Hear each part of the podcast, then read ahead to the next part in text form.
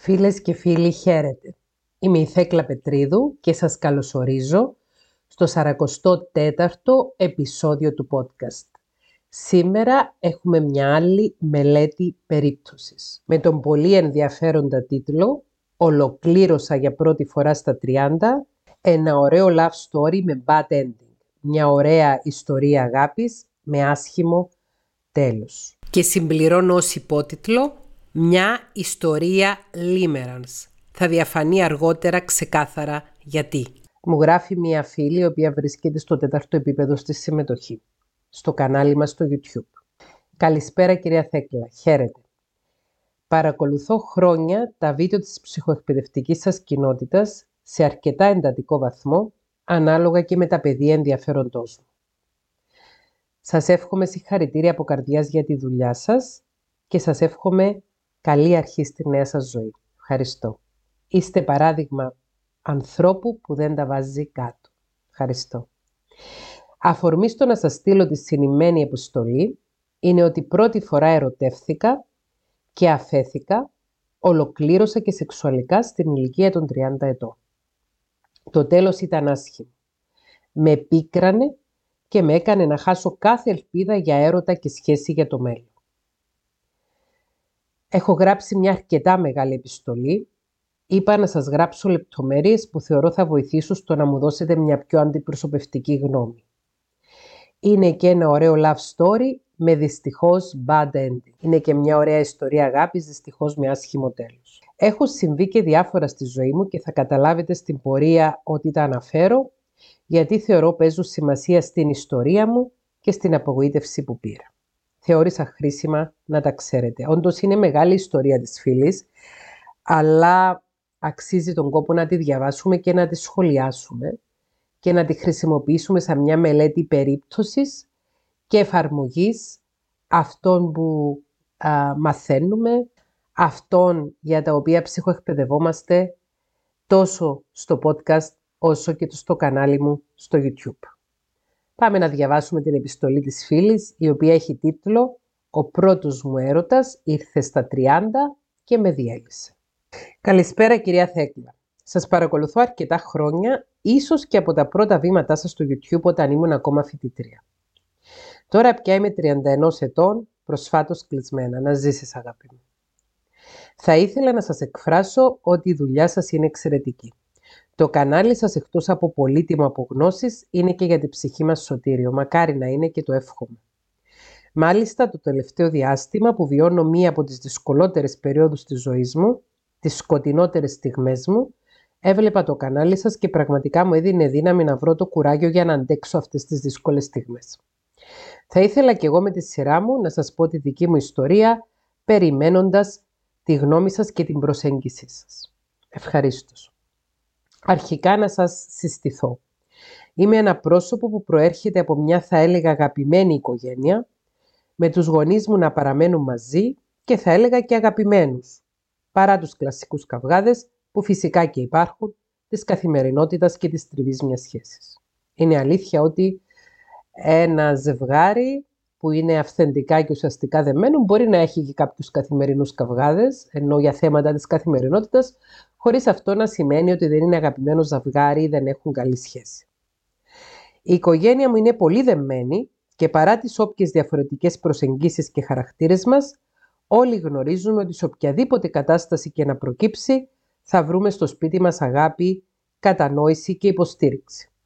Έχω εικόνες με τον μπαμπά μου να λέει στη μαμά μου ότι την αγαπάει και χωρίς αυτήν δεν κάνει και γενικά η σχέση μου με τους γονείς μου είναι ουσιαστική γεμάτη ασφάλεια, αγάπη, κατανόηση. Σε ακούω, σε διαβάζω και θα σχολιάσω στην πορεία. Θέλω να τα ακούσω όλα μαζί, το ίδιο και οι ακροατές, οι τηλεθεατές. Από μικρή ήμουν ένα μαζεμένο κορίτσι και αντιμετώπισα το θέμα της παχυσαρκίας. Καθώς στην περίοδο των πανελλαδικών εξετάσεων πήρα πάρα πολλά κιλά, τα οποία και κατάφερα και έχασα με φυσικό τρόπο, διατροφή και γυμναστική, Ω φοιτήτρια. Στον κορονοϊό βέβαια πήρα κάποια κιλά πάλι δυστυχώς, αλλά καμία σχέση με το παρελθόν, μιας και γυμνάζομαι και έχω συμμετρική σωματοδομή. Γενικά, εμφανισιακά πάντα, μου λέγαν όλοι, ξένοι και γνωστοί, πόσο όμορφη είμαι και τι ωραία χαρακτηριστικά προσώπου έχω και ότι τα κιλά ήταν κλασικά κάτι σαν μείον. Necking, με λίγα λόγια. Ναι, αυτό είναι το necking. Να σου λένε έχεις ωραίο πρόσωπο, έχεις ωραία σωματοδομή, κρίμα τα κιλά. Σε χαλάνε. Αυτό είναι necking το οποίο ρίχνει την αυτοεκτίμησή μας. Γενικά και πριν, αλλά και ιδίως μετά αφού έχασα τα κιλά, έχω δεχθεί αρκετό θαυμασμό από άνδρες, φλερτ, προσεγγίσεις και ακόμα και προτάσεις για φωτογραφίσεις από πρακτορείο λόγω προσώπου. Επειδή την έχω δει την κοπέλα, αντικειμενικά τα περιγράφει και τα καταγράφει. Βασική προτεραιότητα μου πάντα ήταν οι σπουδές μου. Έχω κάνει και το πτυχίο μου και το μεταπτυχιακό μου και επίσης έχω αποκτήσει και έξτρα προσόντα. Δεν θα σας πω τι έχει σπουδάσει η κοπέλα, φυσικά για να μην ταυτοποιηθεί. Γενικά είμαι ένα δημιουργικό άτομο με πολλά ενδιαφέροντα που προσπαθώ να τα εξελίσσω. Μπράβο, πολύ καλά κάνεις. Επαγγελματικά τα πω αρκετά καλά, αν και αφιταλαντεύομαι σε αρκετούς κλάδους, ωστόσο γενικά έχω πρόγραμμα σε αυτόν τον τομέα και μακροχρόνιους στόχους. Μπράβο, μπράβο. Ένα ενδιαφέρον δεν είχα τόσα χρόνια. Αυτό των αγοριών. Δηλαδή, παρότι είχα φλερτ και τα λοιπά, ποτέ δεν έτυχε ή και εγώ δεν προσέβλεπα στον εξελιχθεί μια σχέση σε ολοκληρωμένη σεξουαλική επαφή. Μήπως έπαιξε ρόλο σε αυτό και ίσως το πώς ένιωθες για το σώμα σου λόγω των ουλών; Μια υπόθεση κάνω. Είχα χαζοφλερτ, σχέσεις πιο απλές, αγκαλίτσες φυλάκια, οι οποίες δεν είχαν τις κατάλληλες προϋποθέσεις, κάποιες έστω ιδανικές συνθήκες για μένα, όπως ασφάλεια, εμπιστοσύνη, ώστε να αποφασίσω να ολοκληρώσω με κάποια παρελθοντική περίπτωση. Είχα και αρκετές ατυχίες και αν κάποιος μου άρεσε πολύ, φερόταν αρκετά ανώρημα από τον πρώτο καιρό, οπότε δεν αισθάνθηκα ποτέ ασφάλεια να προχωρήσω. Ένιωθα πάντα ότι ήμουν λίγο άτυχη σε αυτόν τον τομέα, παρότι σε άλλα πράγματα ήμουν τυχερή στη ζωή μου. Αλλά δεν το πολύ έψαχνα, δεν το πολύ πίεζα. Περίμενα τον έρωτα. Επίσης, ως μικρή κοπέλα στο γυμνάσιο Λύκειο, είχα δεχθεί και έντονες ερωτικές προσεγγίσεις στα όρια της παρενόχλησης από κάποια αγόρια και μεγαλύτερους άντρες ηλικιακά, πράγμα που με έκανε να θέλω όταν γίνει να είναι ακόμα πιο πολύ από έρωτα. Η πρώιμη έκθεση σε σεξουαλικότητα σε επίπεδο παρενοχλήσεων μπορεί πραγματικά να μας προκαλέσει δυσκολία σε σχέση με το σεξ. Δεν θα σταθώ στις παρενοχλήσεις, δεν ήταν κάτι σοβαρό, ευτυχώς δεν έγινε κάτι ποτέ, απλώς με έκαναν ακόμα πιο ρομαντική. Εδώ θέλω να πω ότι οι παρενοχλήσεις δεν χρειάζεται να καταστούν βιασμός για να μας κάνουν ψυχολογική ζημιά και μια παρενόχληση από μόνη της μπορεί να μας προκαλέσει ψυχικό τραύμα και ψυχική ζημιά. Ήταν θέμα το ότι δεν είχε βρεθεί ο κατάλληλος που να είχα νιώσει το love story που επιθυμούσα. Το είχα στο μυαλό μου με μια αρκετά πιο ρομαντική προσέγγιση και εξ αρχής έδειχνα τις προθέσεις μου στα γόρια ότι είμαι μια σοβαρή συναισθηματική κοπέλα που δεν ψάχνεται για περιστασιακές περιπέτειες. Για μένα το σεξ δεν είναι σεξ, αλλά έρωτας. Σύνδεση σωμάτων, αλλά πρωτίστως ψυχών. Δεν μπορώ αν δεν συνδέομαι εγκεφαλικά και αν δεν νιώθω έστω κάποια αισθήματα να φτάσω στο σεξ. Δεν κατακρίνω φυσικά αυτούς που μπορούν να κάνουν σεξ χωρίς συνέστημα, εγώ απλώς δεν λειτουργώ έτσι. Σε αυτό το σημείο να αναφέρω ότι δεν είναι θέμα κοινωνικού ταμπού, καθώς και οι γονείς μου σε αυτά τα θέματα είναι αρκετά απελευθερωμένοι. Ίσα ίσα, να ερωτευτώ φοβόντουσαν. Στο σεξ είναι άνετη. αλλά εσύ από τη στιγμή που είχες συνδέσει το σεξ με τον έρωτα και θεωρούσες και πίστευες και θεωρείς και πιστεύεις ίσως ότι δεν μπορείς εσύ να κάνεις σεξ χωρίς να είσαι ερωτευμένη με κάποιον, άρα οι γονείς σου φοβόντουσαν τον έρωτα, τον ερωτευτής και εσύ φοβόσουνα το σεξ. Γιατί για σένα σεξ σήμαινε κάτι που έκανες ενώ ήσουν ερωτευμένη, κάτι που θα έκανες ενώ ήσουν ερωτευμένη, κάτι που κάνεις ενώ είσαι ερωτευμένη ή κάτι που θα κάνεις όταν θα είσαι ερωτευμένη. Και φτάνουμε λοιπόν στην ηλικία των 30 χρονών. Ένας γνωστός μου, φίλος μου από το πανεπιστήμιο, με προσκαλεί να πάω μαζί του που θα πήγαινε με κάτι φίλους του σε ένα νησί το καλοκαίρι τέλη Ιουνίου αρχές Ιουλίου.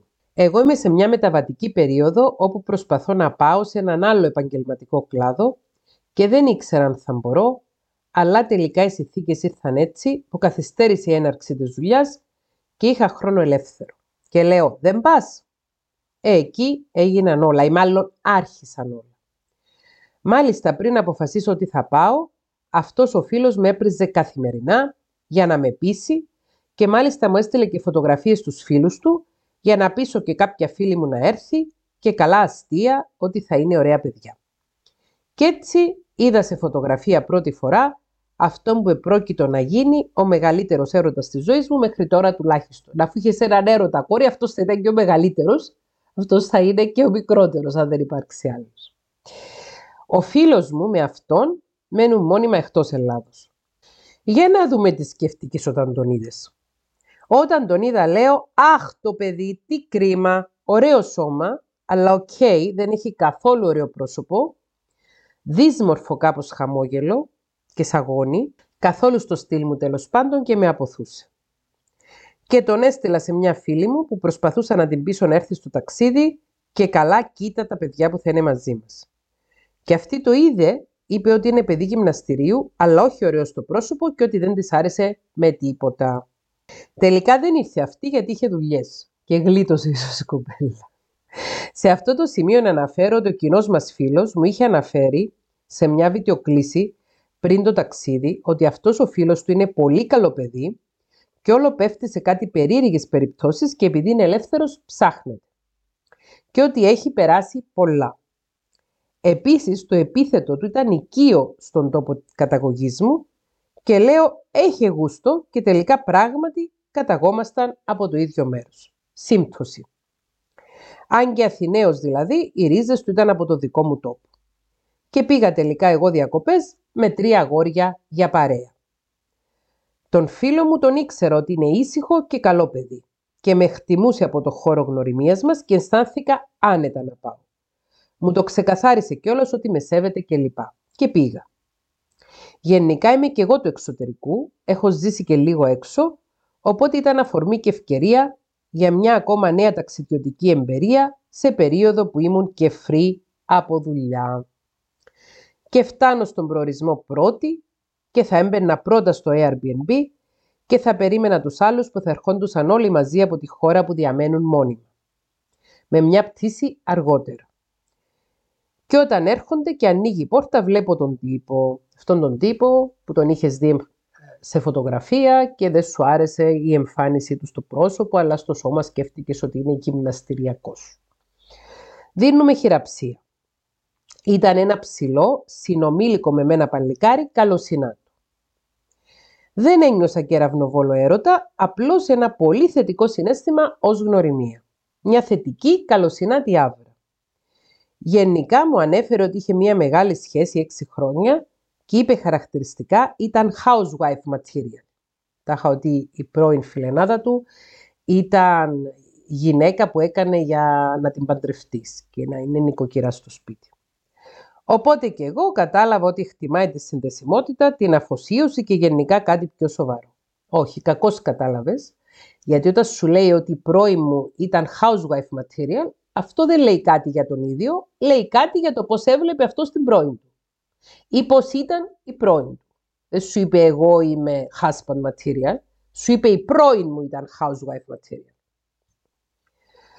Και τις απορίες που έχουμε τις ρωτάμε. Δεν βγάζουμε συμπεράσματα από αυτά που μας λέει κάποιος, ρωτάμε για να είμαστε σίγουροι.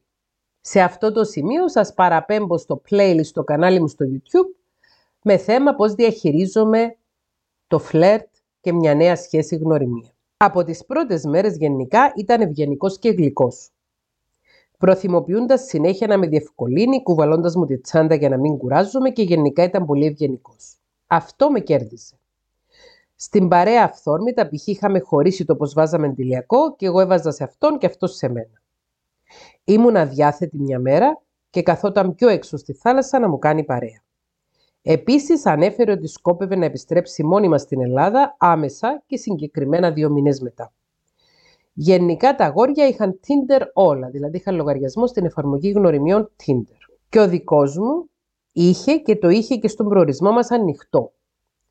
Τέσσερις μέρες μετά είχαμε πάει κάπου και μάλλον ο κύριος μίλαγε με μια στο Tinder που ήταν στο ίδιο μέρος με μας ή έγινε εκεί το match. Εγώ ήθελα να πάω σε αυτό το μέρος γιατί είχε ένα ενδιαφέρον μουσείο οπότε με τα χαράς τους άφησα να βρει, να βρουν την κόμενα από το Tinder και πήγα στο μουσείο. Πραγματικά καμία ζήλια δεν είχα τίποτα καθώς δεν είχαμε τίποτα. Και όπως ήμουν στα ταμεία του μουσείου, τους βλέπω πίσω μου. Άκυρο εγκόμενα, δεν πήγε καλά η βιντεοκλήση τους και δεν συναντήθηκα. Πήγαμε όλοι μαζί στο μουσείο και μετά πήγαμε θάλασσα. Ο κοινός μας φίλος είχε βρει μια κοπέλα από το Tinder και εμείς με το δικό μου, μέχρι να βάλουμε τα αντιλιακά μας, μπήκαμε πιο μετά στη θάλασσα. Και εκεί ξεκίνησαν όλα. Λίγο με τσίμπαγε πιο πολύ από το κανονικό. Ήταν θολή η θάλασσα και εγώ φοβόμουν τα μεγάλα ψάρια. Αισθανόμουν λίγο άβολα με το θολό νερό.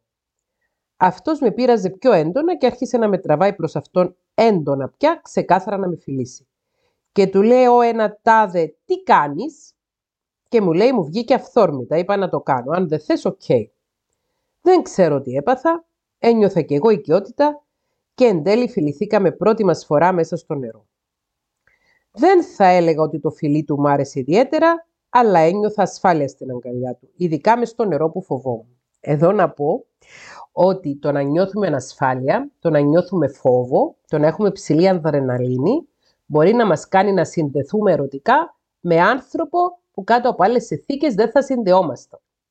Και λέγεται χαρακτηριστικά ότι αν κάθεσαι στο αεροπλάνο και έχει αναταράξεις και φοβάσαι τις αναταράξεις και δίπλα σου κάθεται ένας άνθρωπος με τον οποίο του φίλου που σε ελκύει με τον οποίο κάτω από άλλες συνθήκες δεν θα ένιωθες ερωτική έλξη, μπορεί να νιώσεις λόγω της υψηλής αδρεναλίνης. Και επίσης το φιλί στο στόμα, το ερωτικό φιλί, μας δίνει πολλές πληροφορίες στο πρώτο φιλί για το αν υπάρχει τέριασμα ερωτικό με έναν άνθρωπο ή όχι.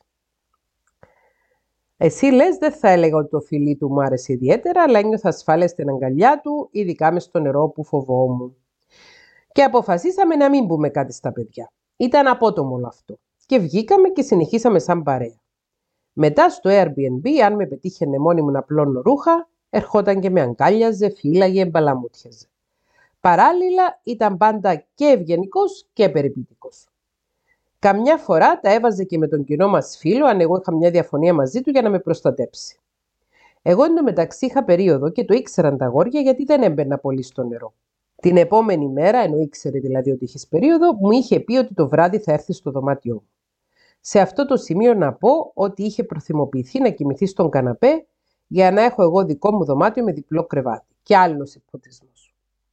Ήταν η τελευταία μας ημέρα στο Airbnb, μετά είχαμε κλείσει ξενοδοχείο σε ένα άλλο μέρος του προορισμού μας. Εγώ του είπα να μην έρθει αν ελπίζει να γίνει κάτι, γιατί δεν πρόκειται και είμαι και αδιάθετη. Και μου λέει: Εγώ θα έρθω για να πω μια καλή νύχτα. Και ήρθε. Κάναμε παθιασμένες αγκαλιές. Έβγαλε τα ρούχα του και φάνηκε να ήθελε να του κάνω στοματικό και του έκανα. Τελείωσε απλώς με προκαταρκτικά. Εγώ του πρότεινα να τελειώσει. Δεν ήθελα να μείνει έτσι. Το ερώτημα είναι εσύ τελείωσες ή ήταν μόνο να ικανοποιήσεις τον άλλο. Όπως είμαστε στο πάθος, μου είπε ένα «Έλα εκεί που μένω τον Ιούλιο πριν ξεκινήσει δουλειά μια εβδομάδα να βρω και θα σε έχω σαν βασίλισσα.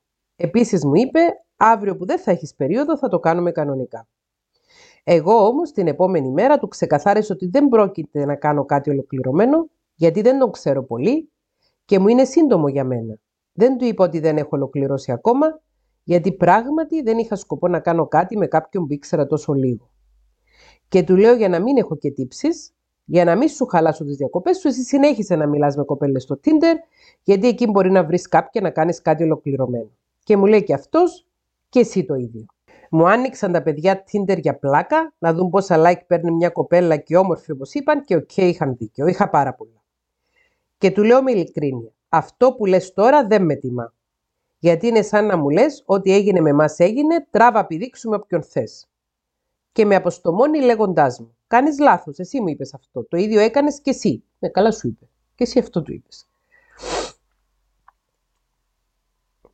Εσύ αυτό που έκανες ήταν σαν να μην σε νοιάζει για μένα και γι' αυτό σου είπα και εγώ να κάνεις και εσύ ό,τι θες. Και του λέω εγώ δεν θέλω να κάνω κάτι με κανέναν άλλον, απλώς για μένα όλο αυτό είναι σύντομο.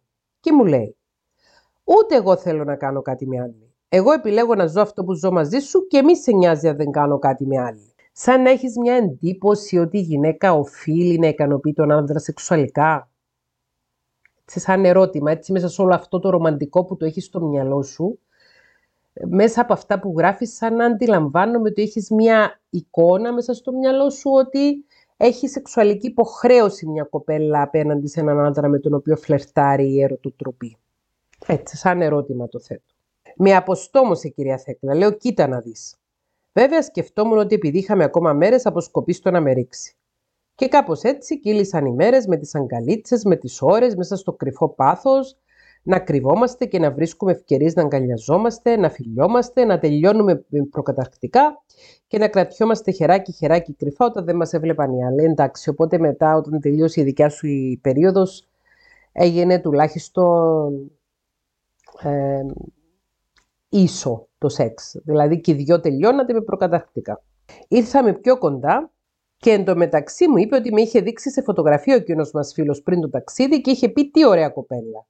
Αλλά δεν είχε σκοπό να κάνει κάτι με κοπέλα μέσα από την παρέα. Εν τω μεταξύ, έλεγε στο αμάξι μια μέρα ότι όλες οι γυναίκες νοιάζονται μόνο για τα λεφτά και αν σε δουν αδύναμο πάει, πέθανες για τις γυναίκες. Τελείωσες.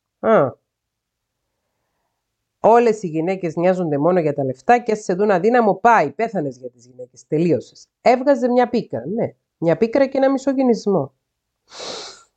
Εγώ όμως δεν το είδα έτσι, αλλά σαν ένα άτομο που ψάχνει μια γυναίκα να τον αγαπήσει αληθινά. Να ανοιχθούμε ειλικρίνεια ο ένας στον άλλο. Εσύ γενικώς έκανες μόνη σου υποθέσεις σε σχέση με αυτόν τον άνθρωπο χωρίς να τον ρωτάς. Και πρέπει να ρωτάμε τους ανθρώπους για να μαθαίνουμε. Γενικά σε όλο το ταξίδι ζήσαμε τρομερές κινηματογραφικές στιγμές. Αυτό εννοείται ήθελε να ολοκληρώσουμε, αλλά του είχα πει όχι. Είχε τρελό πάθος βέβαια, αλλά ok, okay, με σεβόταν στα θέλω μου. Κάποιες φορές, ok, okay, τσαντιζόταν λίγο, αλλά ποτέ δεν με έφερε σε δύσκολη θέση. Ήταν κύριος. Στο μεταξύ, εσύ θεωρείς ότι τα προκαταρκτικά, δηλαδή ο στοματικός έρωτας, δεν ισοδυναμεί με σεξ. Ε, σε παραπέμπω στα επεισόδια του Sex Ed Series, εδώ στο podcast, όπου λέμε ξεκάθαρα ότι ένας άνθρωπος μπορεί να κάνει σεξ και με μόνο στοματικό σεξ, χωρίς να υπάρχει διείσδυση, πάλι σεξ είναι. Αλλά έτσι έχουμε μέσα στο μυαλό μας, ότι αν υπάρξει διείσδυση χάνουμε την παρθενία μας, ενώ αν δεν υπάρξει διείσδυση δεν τη χάνουμε. Αυτή είναι μια λαθασμένη πεποίθηση.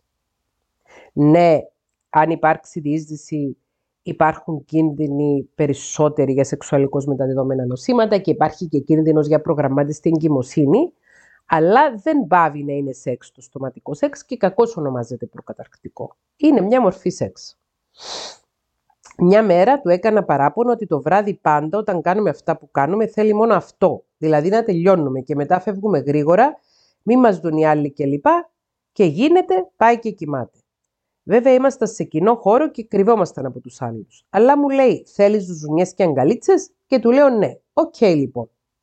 Μια μέρα λοιπόν οι άλλοι μας άφησαν να πάμε δωμάτιο να κοιμηθούμε γιατί δεν βρίσκαμε πάρκινγκ. Έστειλαν εμάς. Τώρα, είχαν καταλάβει, δεν είχαν. Άντε να είχαν υποψίες. Και πήγαμε μόνοι μας στο δωμάτιο και απλά κάναμε αγκαλίτσες και ζουζουνιές. Ήμουν ξαπλωμένη και το κεφάλι μου ήταν στα πόδια του και αυτός καθόταν στον καναπέ. Με χάιδευε στα μαλλιά, στο πρόσωπο και μου έλεγε τι ωραία ματάκια που έχεις, τι ωραίες βλεφαρίδες, τι ωραία χυλάκια, είσαι πολύ όμορφη. Και εγώ ένιωσα τόσο όμορφα στοργικά χουχουλιάρικα. Και τότε έβαλα το χέρι μου στο επίμαχο σημείο, αλλά με χτύπησε για να με σταματήσει και μου λέει «Επ, επ, επ, σήμερα θα κάνουμε μόνο αγκαλίτσες και χαδάκια». Αχ, κυρία Θέκλα, αυτό που ήθελα, αυτό έκανε. Τον ένιωσα πραγματικά ότι με νοιάζεται. Ότι προσπαθεί να με καλύψει όσο μπορεί συναισθηματικά σε όλο αυτό το ξαφνικό που μας συνέβη. Και φτάσαμε στην τελευταία μέρα του ταξιδιού. Στη θάλασσα πηγαίναμε μακριά από τους άλλους, πιανόμασταν χεράκι-χεράκι και όσο ήμασταν αγκαλιά του είπα και για τα περιστατικά παρενόχλησης που είχα ως μικρή κοπέλα. Του τα περιέγραψα όλα με λεπτομέρεια. Φάνηκε να τον ενδιαφέρει όλο αυτό. Αυτό στενοχωρήθηκε ειλικρινά. Αληθινά. Με πήρε αγκαλιά. Τον ένιωσα κοντά μου να συμπάσχει. Με έπιανε από το χέρι, με αγκάλιαζε. Ήξερα μέσα μου ότι με ένα τέτοιο αγόρι θέλω να ολοκληρώσω, αλλά αύριο θα φεύγαμε. Τι να του έλεγα. Έμεινα σε αυτά που του είπα. Αργότερα ήμουν κουρασμένη και ξάπλωσα στο κρεβάτι του ξενοδοχείου. Στο ξενοδοχείο ήμασταν μαζί στο δωμάτιο σε δύο μονάδι πλανά κρεβάτια με κενό στη μέση. Κι ήρθε και από πάνω μου απλώς και κάθισε. Και με κοίταγε στα μάτια, βαθιά με ένταση και συνεχόμενα. Είπαμε ότι είναι περίεργο που χωριζόμαστε και ότι είναι ξαφνικό. Με κοίταξε στα μάτια βαθιά και ένιωσα ότι νιώθει πράγματα. Ότι τέλος πάντων δεν ήταν απλά καβλάντα και μάλιστα δεν είχαμε κάνει ακόμα ολοκληρωμένο σεξ. Μου είπε να πάω εκεί που μένει, αν θέλω ξανά, και ότι θα τα πούμε σίγουρα ή τον Αύγουστο, αν πω εγώ στον τόπο καταγωγής μας, ή Οκτώβρη στην Αθήνα. Ήταν αβέβαιο το μέλλον. Μέχρι τελευταία στιγμή ήταν πρίγκιπας προς εμένα. Επειδή τα είχα χαμένα στο αεροδρόμιο, έστειλε τη δική μου πύλη που είχε ελέγξει αυτό στον πίνακα πτήσεων στην ομαδική συνομιλία του ταξιδιού. Έστειλε την πύλη μου για να μην την ξεχάσω, γιατί δεν το είχαμε τις πτήσεις και πολύ και καθώς ταξιδεύαμε ξεχωριστά, φοβήθηκε ότι όταν θα με αφήσει μόνη θα ξεχάσω την πύλη. Να με προσέχει, να, να. Τα έβαλε και με τον κοινό μας φίλο για να με υπερασπιστεί σε μια διαφωνία που προέκυψε. Επειδή ήδη πλατιάζω, δεν θα μπω σε άλλες λεπτομέρειες. Από τις πράξεις του ένιωθω ότι με χτιμά, με νοιάζεται. Και έτσι έφυγα για Αθήνα. Φυσικά και έστειλε να με ρωτήσει αν έφτασα και όλα καλά και δεν το λήξαμε. Φαινόταν η διάθεση και από τις δυο πλευρές. Γενικά μιλάγαμε με μηνύματα, όχι σε καθημερινή βάση. Ήταν και λίγο περίεργο όλο αυτό. Και τελικά έμαθα ότι δεν θα ξεκινήσω ακόμα στη νέα δουλειά που θα πήγαινα, οπότε είχα το χρόνο να πω και εγώ τον Αύγουστο στον τόπο καταγωγής μας. Του το είπα και χάρηκε πολύ. Μάλιστα, επειδή νόμιζε ότι θα είναι μόνος του στο μέρος καταγωγής μας, είπε σε ένα φίλο του από τα φοιτητικά χρόνια να πάει μαζί του.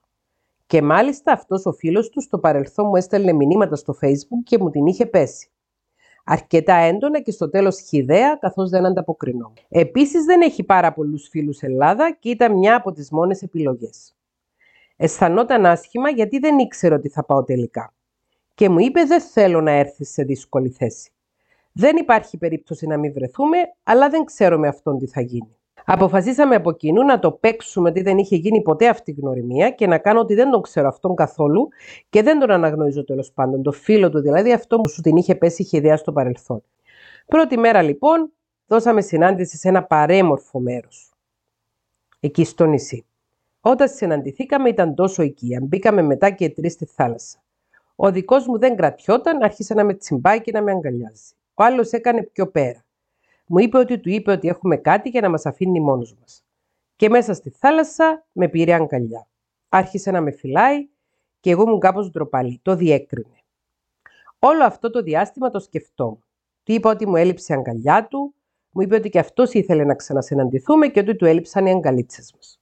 Εν τω μεταξύ πάλι στο νερό όλα. Χαχα και του είπα ότι για μένα δεν είναι απλά έτσι φευγαλέα, συναντιόμαστε, κάνουμε τι κάνουμε και τέλος. Ότι είμαι συναισθηματική και έχω αισθήματα και δέρνομαι.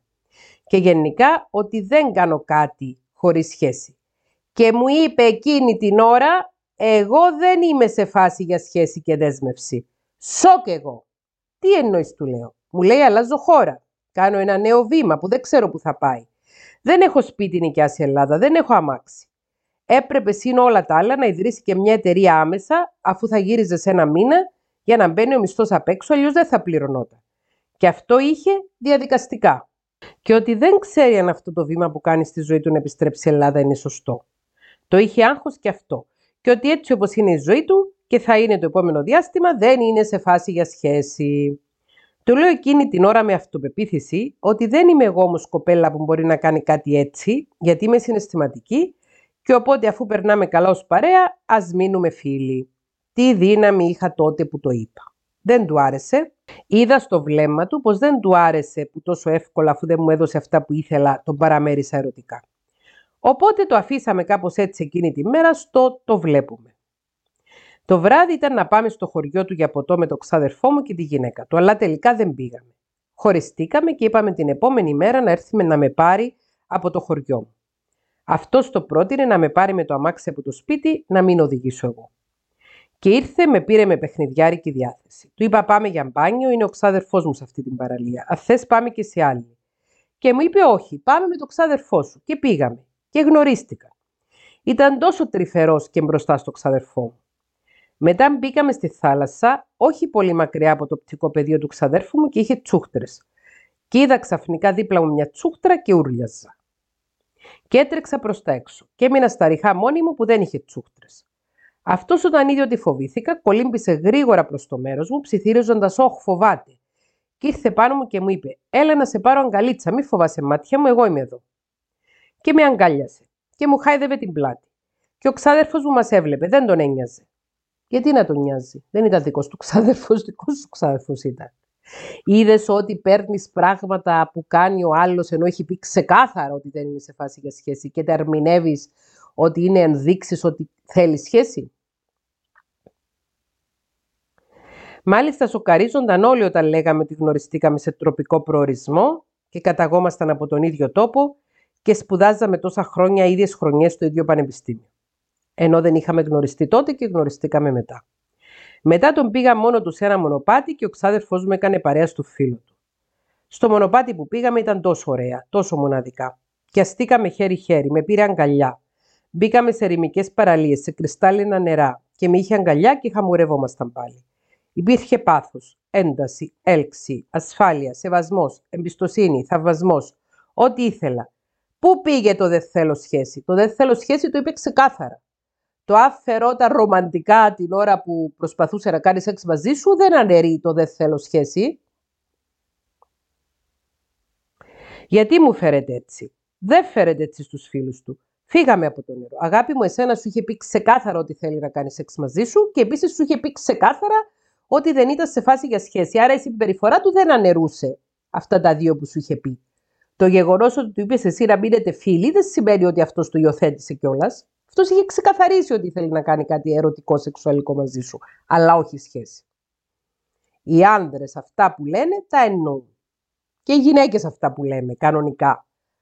Είναι καλή ιδέα να τα εννοούμε. Έχει και γυναίκες που αυτά που λένε τα εννοούν, έχει και γυναίκες που αυτά που λένε δεν τα εννοούν και υπάρχουν και κάποιοι άνδρε που αυτά που λένε δεν τα εννοούν. Αλλά συνήθως οι άνδρε λένε αυτά που εννοούν για να μην έχουν μπερδέματα μετά. Σου λέει θα της το πω εγώ ότι δεν κάνω για σχέση και είμαι καλυμμένος, το ξέρει, της το είπα, άσχετο να μετά συμπεριφέρομαι ρομαντικά. Φύγαμε από το νερό, επιστρέψαμε. Μια άλλη μέρα τον πήγα σε μια σπηλιά κρυφή μόνο του. Εκεί τον άφησα να μου κάνει για πρώτη φορά και αυτό στοματικό που το ήθελε τόσο πολύ. Και αφιέρωσε σε μένα χρόνο πολύ και μια και δυο φορές. Θέκλα γενικά μου φερόταν σαν πριγκίπισσα. Το να σου κάνει ένας άντρας στοματικό είναι κάτι φυσικό και αναμενόμενο. Το γεγονός ότι σου έκανε στοματικό δεν έχει, δείχνει κάτι το ιδιαίτερο. Ξανάρχομαι πάλι σε αυτό που είπα προηγουμένως, ότι ίσως έχεις μέσα στο μυαλό σου λαθεμένες πεπιθήσεις γύρω από το σεξ. Ότι η γυναίκα οφείλει να κάνει στοματικό στον άνδρα και ότι ο άνδρας αν κάνει στοματικό στη γυναίκα κάνει κάτι το extraordinary, κάτι το μοναδικό, ενώ δεν είναι έτσι. Θέλουμε και δικαιούμαστε ισότητα και στο σεξ. Αλλά όλες αυτές οι παλιατζίδικες ιδέες περί ρομαντισμού μας στερούν την ισότητα και στο σεξ και την ικανότητα να δημιουργήσουμε υγιείς σχέσεις. Θα σχολιάσω περισσότερα αργότερα. Πήγαμε και σπίτι μου, δεν μπήκαμε μέσα γιατί δεν ήθελε ο άλλος. Ναι, είχαμε και το φανάρι κάποιες στιγμές και του γνώρισα το γάτο μου. Τον είχα αγκαλιά και το χάιδευε και αυτός. Πήγαμε σε αρκετά μέρη στο νησί. Την τελευταία μέρα πήγαμε στην πιο διάσημη παραλία του μέρους μου. Εκεί είχα φέρει και μια φίλη μου, οπότε απομονωθήκαμε και είμαστε σχεδόν μόνοι μας. Στο δρόμο για την παραλία με πήγε να μου γνωρίσει το γείτονα του που τους κρατάει τα σπίτια καθώς μένει Αθήνα. Τον ξέρει από μωρό ο δικός μου και επειδή είναι αστείος τύπος, του, ε, του έχει έτσι ιδιαίτερη αδυναμία. Με γνώρισε. Και λέω, να, με γνωρίζεις σε άτομα δικά του στον τόπο του. Πάλι δεν σημαίνει κάτι αυτό. Πάλι δεν σημαίνει κάτι αυτό. Στη θάλασσα με είχε αγκαλιά όπως πάντα και μου λέει σε μια δόση όπως μιλάγαμε, Α, δεν θυμάμαι αν το είπα, οι γονείς μου έχουν χωρίσει. Α, όχι, του λέω. Και η μαμά μου έχει ξαναπαντρευτεί. Α, και χαίρεσε για τη μαμά σου και λέει ένα και σκοτίνιασε το βλέμμα του, δεν θέλω να συζητήσω τα προσωπικά τους. Και του λέω εγώ, γιατί είδα ότι σκοτίνιασε, μωρό μου μη μου πεις, δεν με νοιάζει, εγώ θέλω να σε έχω αγκαλιά. Δηλαδή, σου είπε ότι η μαμά του έχει ξαναπαντρευτεί και το ρώτησε σαν χαίρεται για τη μαμά του και αυτού σκοτίνιασε το βλέμμα του και σου είπε δεν θέλω να συζητήσω τα προσωπικά τους. Αποξενωμένο παιδί, Τον πήγα πάλι σε μια κρυφή ονειρική σπηλιά. Στο δρόμο προς τη σπηλιά του είπα ότι αυτό που είπε για τη σχέση δεν ήταν ωραίο και μου είπε ναι, έχεις δίκιο, δεν είναι έτσι ακριβώς. Και λέω, όπα, σαν αλλάζει γνώμη. Γιατί δεν έλεγε δεν θέλω κάθετα. Είπε ότι δεν είναι έτσι ακριβώς. Δεν είπε ότι θέλω να κάνω σχέση. Ρωτάμε ξεκάθαρα, θέλεις να κάνεις σχέση; Εγώ θέλω, εσύ εξακολουθείς να θέλεις. Σαν να το σκέφτεται. Και του λέω ότι εγώ βρίσκομαι σε μεταβατική φάση επαγγελματικά και είναι άδικο αυτό που λέει, γιατί για μένα είναι μια χαρά. Και λέω, όπα, σαν αλλάζει γνώμη. Γιατί δεν έλεγε δεν θέλω κάθετα. Δεν έλεγε όμως θέλω κάθετα. Σαν να το σκέφτεται. Ή σαν να ήθελε να σε καλοπιάσει. Και του λέω και εγώ ότι βρίσκομαι σε μεταβατική φάση επαγγελματικά και είναι άδικο αυτό που λέει, γιατί για μένα είναι χαρά αυτό που έχουμε και ότι είναι το πιο σταθερό μου που δεν έχω σταθερή εργασία πια. Και με αφουγκράστηκε. Και λέει και εγώ και εσύ είμαστε σε περίεργη μεταβατική περίοδο και μπήκε στη σπηλιά. Σε αφουγκράστηκε ή σε άκουσε. Αλλά ήμασταν αγκαλιά και είχαμε τόσο πάθος που βγήκε πάλι να κάνουμε προκαταρκτικά μέσα στο νερό και να τελειώσει αυτός και εγώ χωρίς ολοκληρωμένο σεξ. Σεξ κάνατε πάλι. Απλώς εσύ νόμιζες πως ήταν μόνο προκαταρκτικά.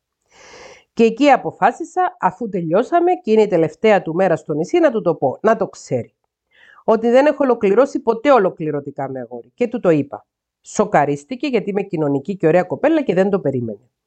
Του είπα ότι δεν είχε να κάνει με τις παρανοχλήσεις μόνο, αλλά από επιλογή και ότι δεν έχει βρεθεί ο κατάλληλος και από τη λαθασμένη άποψη που έχεις ότι σεξ είναι μόνο η διείσδυση. Όταν του το είπα, μου είπες ευχαριστώ που το μοιράστηκες μαζί μου. Του λέω στο λέω για να το ξέρεις και να καταλάβεις, γιατί δεν θέλω η πρώτη μου φορά να είναι έτσι. Εγώ μαζί σου νιώθω πράγματα. Και με πήρε αγκαλιά σφιχτά. Περπατάγαμε όλη την παραλία χέρι-χέρι και αγκαλιά. Με φύλαγε στο μέτωπο. Με λατρεία μου φερόταν. Πήγαμε σπίτι του και μείναμε μόνοι να χαιρετηθούμε. Στον μπαλκόνι του με είχε αγκαλιά. Εκεί του λέω: Πιστεύεις στις ανοιχτές σχέσεις; Γιατί είχαμε μια ομαδική συζήτηση ως παρέα προηγουμένως. Και μου λέει: Όχι. Εμείς του λέω: Τι είμαστε. Και λέει: Το ξεκινάμε και βλέπουμε. Αποκλειστικά όμως, ε. Και του λέω: Θα σε περιμένω να έρθεις. Και το χαιρετάω. Μου λέει η φίλη μου ότι μελαγχόλησε που χωριστήκαμε. Φαινόταν. Σημειωτέων, όταν φεύγαμε από την παραλία, οδηγούσε το αμάξι της μάνας του που είχε φέρει από Αθήνα. Και είπε ένα, θα της το ζητήσω να το καβαντζώσω όταν έρθω Αθήνα, ας πάρει το άνδρα της. Τι πήγε και τον παντρεύτηκε. Μένει που μένει σπίτι μας, ας της δώσει το αμάξι του. Κατάλαβα τότε ότι κάτι δεν πάει καλά, αλλά δεν στάθηκα, γιατί δεν ήθελα να μπλεχτώ στα οικογενειακά του. Για μένα θέκλα αυτή η μέρα ήταν καθοριστική. Γιατί λέω, αν δεν θέλει κάτι σοβαρό, και δεν νιώθει αισθήματα, ε, άμα έμαθε ότι είμαι πρωτάρα θα αποσυρθεί. Πάλι μόνη σου τα λες. Όλα μέσα στο μυαλό σου τα έφτιαχνες. Αν θέλει μόνο ευχαρίστηση παροδική, γιατί να το δυσκολέψει μια παρθένα. Άμα θέλει ε, διασκέδαση και μόνο παρεδική, μπορεί να τον εντρικάρει μια παρθένα. Αυτό δεν το είχε σκεφτεί. Ε; Οπότε η συμπεριφορά του από εδώ και πέρα θα μου έδειχνε πολλά. Όχι, κάνεις ξεκάθαρες εξηγήσεις με τους άλλους. Δεν ρίχνεις δολώματα για να δεις αν θα τσιμπήσουν.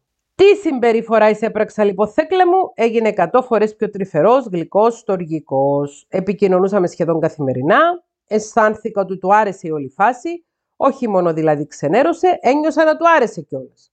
Απλά τον περίμενα να έρθει Αθήνα. Περίμενα τον πρίγκιπά μου με ανυπομονησία. Ξεκίνησα και δουλειά που ήταν συμπτωματικά κοντά στο σπίτι του. Όλα τόσο βολικά τόσο όμορφα. Ένα παραμύθι. Γνώρισα τον έρωτά μου. Τι όμορφα. Επιστρέφει για πάντα Ελλάδα. Σούπερ και πέταγα στην ευτυχία. Μέσα στη φαντασίωση που έχεις φτιάξει στο μυαλό σου, ενώ αυτός ο άνθρωπος σου είπε ξεκάθαρα ότι δεν ήταν σε θέση να κάνει σχέση και σου έδειξε ξεκάθαρα με τα μισόλογα που έλεγε για τη μάνα του και το γάμο της ότι ήταν συναισθηματικά μπλεγμένος και είχε θέματα. Ένας άντρας που είχε θέματα με τη μάνα του και μίσος και αποστροφή προς τη μάνα του που ξαναπαντρεύτηκε, πολύ πιθανόν να προβάλλει αυτά τα θέματα και πάνω σε μια γυναίκα που γνωρίζει. Και ήρθε. Άμεσα κανονίσαμε να πάμε βόλτα σε ένα πάρκο κοντά στη δουλειά μου και στο σπίτι του. Είχε έρθει με το αμάξι της μαμάς του. Σε αυτό το σημείο ήρθε η ώρα να αναφέρω κάποια πράγματα για την οικογένειά του που μου έκαναν εντύπωση. Αντί να μείνει με τη μάνα του όταν πρωτογύρισε μέχρι να βρει δικό του σπίτι, που είχε δικό του δωμάτιο, το δικό του δωμάτιο που μεγάλωσε σπούδασε, πήγε και έμεινε στον κάτω όροφο που έμενε η θεία του αδερφή της μάνας του και νονά του. Δεν έμεινε με τη μάνα του δηλαδή. Δεν ήθελε να μείνει με τον νέο άντρα της μάνας του. Μου είχε πει κιόλας στο παρελθόν ότι είχε ζήσει και δραματικά σκηνικά με οικογενειακά. Τώρα δεν ξέρω. Δεν επεκτάθηκε. Δεν πίεσα κι εγώ. Οι γονείς του χώρισαν όταν αυτός ήταν πάνω από 20 χρονών. Και τότε κάπου αυτός έφυγε για το εξωτερικό. Η πρώτη μας βόλτα λοιπόν ονειρική. Τρυφερός, στοργικός, αισθησιακός, με πάθος κάποιες στιγμές. Να με ρωτάει για τη ζωή μου, για τα όνειρά μου, όπως και στα μηνύματα. Να μου δείχνει συναισθηματική εγκύτητα. Θέκλα μου έδειχνε να καταλάβω ότι το πάμε για σχέση. Όχι. Όχι. Όχι. Ήθελε να σε αφήσει ίσως να πιστεύεις ότι το πάτε για σχέση, αλλά έχει πει ξεκάθαρα ότι δεν ήθελε σχέση. Ήταν ονειρικά και καταλήξαμε στο αμάξι και το ρώτησα. Η πρώτη φορά θα πονάει; Προσπάθησε να το διαχειριστεί και να με ρεμίσει. Κόμπιαζε. Μου λέει λίγο ενόχληση θα έχεις σίγουρα. Εγώ θα προσπαθήσω να μην είμαι απότομος. Με εμπιστεύεσαι, θα είμαι προσεκτικός. Τέλος πάντων, είχαμε πει το ερχόμενο Σάββατο ότι θα με βγάλει κανονικό ραντεβού επίσημο και ότι θα το συντονίσει αυτός. Ήθελε όλο αυτό το ρομάντσο. Και φυσικά το έκανε και με πήγε ο Γλυκούλης σε ένα μπαρ που θεωρείται από τα καλύτερα της πόλης. Και πήγαμε. Το πόσο ονειρικά ήταν όλα θέκλα μου δεν φαντάζεσαι. Μα αυτά τα ονειρικά είναι που με προβληματίζουν εμένα. Που ζούμε κάποιοι άνθρωποι, ζείτε κάποιοι άνθρωποι στο όνειρο, στη φαντασία και όχι στην πραγματικότητα. Καθίσαμε μπαλκόνι πρώτο που με είχε ώρες αγκαλιά, με χάιδευε, με κανάκευε και αποφάσισα. Μου βγήκε επιτέλους να ολοκληρώσω σεξουαλικά. Αυτό το εγχείρημα ήταν αρκετά δύσκολο.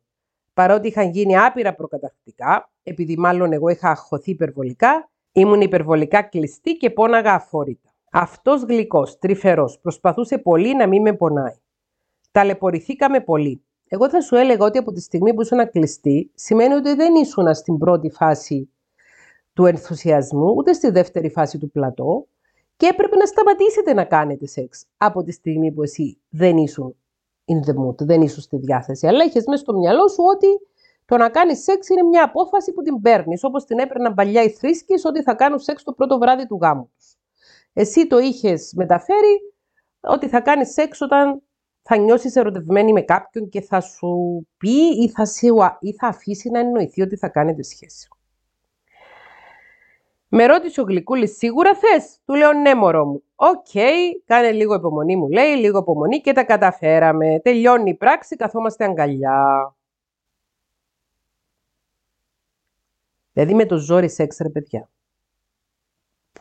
Τι κακό μας κάνουν όλα αυτά τα κοινωνικά στερεότυπα και το ταμπού της παρθενίας που κουβαλάμε μέσα μας. Τι κακό μας κάνει. Και μετά από λίγο ασυνείδητα του λέω πώς θα πας σπίτι; Αυτός σοκαρίστηκε. Μου λέει: Εγώ φανταζόμουν την πρώτη μας φορά να κάτσουμε μαζί αγκαλιά όλο το βράδυ και να κοιμηθούμε. Αχ, τι βλακία είπα, λέω εγώ. Και πραγματικά έτσι έγινε. Με είχε αγκαλιά, με χάιδευε, με φύλαγε με λατρεία στο κεφάλι και στο μέτωπο. Κάποια στιγμή μετά το σεξ του ξέφυγε και ένα αγάπη μου. Φοβερό, άμα σε είπε αγάπη μου, κόρη. Πήγε να γίνει και δεύτερη φορά, αλλά πάλι πόνα. Έμα την πρώτη είχα μια σταγόνα. Ξυπράμε το πρωί, έρχεται με παίρνει αγκαλιά και μου λέει θες; Και λέω άντε να δούμε πώς θα πάει τώρα. Και πάλι πόναγα. Τα καταφέραμε όμως. Και αυτή τη φορά έβγαλα πολύ αίμα. Τελειώσαμε, κάναμε αγκαλίτσες και έφυγε γιατί είχε μια οικογενειακή υποχρέωση. Αργά μεσημέρι έφυγε. Όχι άρον-άρον, δεν έχω παράπονο. Η πρώτη μου ολοκληρωμένη σεξουαλική εμπειρία μαζί του ήταν κάτι παραπάνω από ό,τι το φανταζόμουν. Αισθανόμουν έτοιμη και απόλυτα σίγουρη για το άτομο που διάλεξα. Δεν μετανιώνω την επιλογή μου ακόμα και σήμερα. Ήταν υπέροχα όλα και τα θυμάμαι όλα με γλυκά συναισθήματα. Πώς ήταν υπέροχα αφού πονούσες; Πώς ήταν υπέροχα αφού είχες αίμα και πιο πολύ τη δεύτερη φορά; Πώς ήταν υπέροχα, αφού έκανες σεξ καταναγκαστικά. Όχι επειδή ένιωθες εκείνη την ώρα που σε θέλεις σεξ, αλλά επειδή είχε αποφασίσει γνωστικά ότι θέλεις σεξ. Έχεις θέμα με τη φαντασία και με το limerence. Δημιουργείς limerence ακόμη και για αυτό το πρόσωπο. Έχεις δημιουργήσει limerence. Δες το επεισόδιο του podcast για το limerence ή άκουσέ το. Εννοείται μου έστειλε μήνυμα το επόμενο πρωί πουρνό πουρνό να δει πώς είμαι. Του είπα ότι αποφάσισα να πάω στο γιατρό να δω γιατί πονάω. Μου είπε ότι είναι φυσιολογικό, αλλά να πας και να μου πεις τι θα σου πει αν μπορώ να κάνω κάτι να μην πονάς τόσο. Εννοείται ότι την επόμενη μου έστειλε να κλείσουμε για το επόμενο ραντεβού. Αυτός, όχι εγώ. Του είπα να πάμε κάπου με θέα που μου αρέσει. Και εντωμεταξύ του έλεγα γιατί γιατρό και είχε άγχος. Ανησυχούσε. Στο δεύτερο μας βραδινό ραντεβού, το λοιπόν ήταν όλα όμορφα, ρομαντικά με θέα, ενώ κυλούσαν όλα μαλά, μου λέει ένα, εμείς τώρα δεν έχουμε σχέση. Του λέω τι εννοείς; ότι είναι νωρίς να λέμε ότι είμαστε σε σχέση. Και του λέω, Όπα, εγώ όπω ξέρεις και σου έχω πει, δεν μπορώ να κάνω κάτι έτσι εντελώς στο φλού, ειδικά την πρώτη μου φορά. Και τι μου λες τώρα. Έδειξε ενοχλημένη. Μου είπε: Δεν έχω καλές εμπειρίες από σχέσεις με κοπέλες, δεν έχω εισπράξει καλές συμπεριφορές και δεν είμαι έτοιμος για σχέση. Είμαι σε μεταβατική περίοδο. Και του λέω: Θες να πας με άλλη; Όχι, μου λέει, δεν είναι αυτό. Και μου λέει: Έχω αισθήματα για σένα. Αν δεν είχα, δεν θα προχώραγα μαζί σου, ξέροντας ότι θα ήμουν ο πρώτος σου. Δεν ήταν και εύκολο. Προφανώς και έχω αισθήματα, αλλά το πάμε σιγά σιγά και θα δούμε πώς θα βγει στην πορεία. Με αποκλειστικότητα πάντα. Δεν μου άρεσε αυτό που είπε. Δεν λέω ότι με το καλημέρα σας λες έχω σχέση, αλλά εμείς είχαμε τέτοιο story και ήταν ιδιαίτερη συνθήκη. Αν το λες δεν έχουμε σχέση, είναι σαν να μην αφήνεις τον εαυτό σου να πάει εκεί. Πήγαμε στο σπίτι μου μετά και κάναμε πάλι έρωτα. Και δύο φορές την ίδια βραδιά. Φαινόταν ότι και αυτός ένιωθε τη χημία μεταξύ μας. Μετά πάντα αγκαλιές και κοιμηθήκαμε μαζί. Δεν με άφησε. Και συνέχισαν τα ραντεβού μας και μου φερόταν όμορφα. Είχε έρθει η μητέρα μου από το νησί, αλλά σκέφτηκα να πάμε ραντεβού κάπου κοντά στο σπίτι μου που με βόλευε. Και πήγαμε σε θερινό σινεμά. Και ήρθε μόνο και μόνο για το σινεμά και για μένα. Ήξερε ότι δεν θα παίξει σεξάκι αφού δεν είχαμε σπίτι και αυτός έμενε με τη θεία του ακόμη. Ήρθε και πήγαμε στο σινεμά. Ήταν τόσο τρυφερός και γλυκός.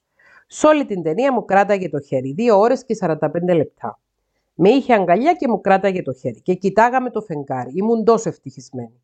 Ένιωθα ότι δεν με ήθελε μόνο για το σεξ. Με το ζόρι άφηνε το χέρι μου για να ξεστεί και μόνο. Εννοείται ρωτούσε πάντα πώς περνάω τη μέρα μου.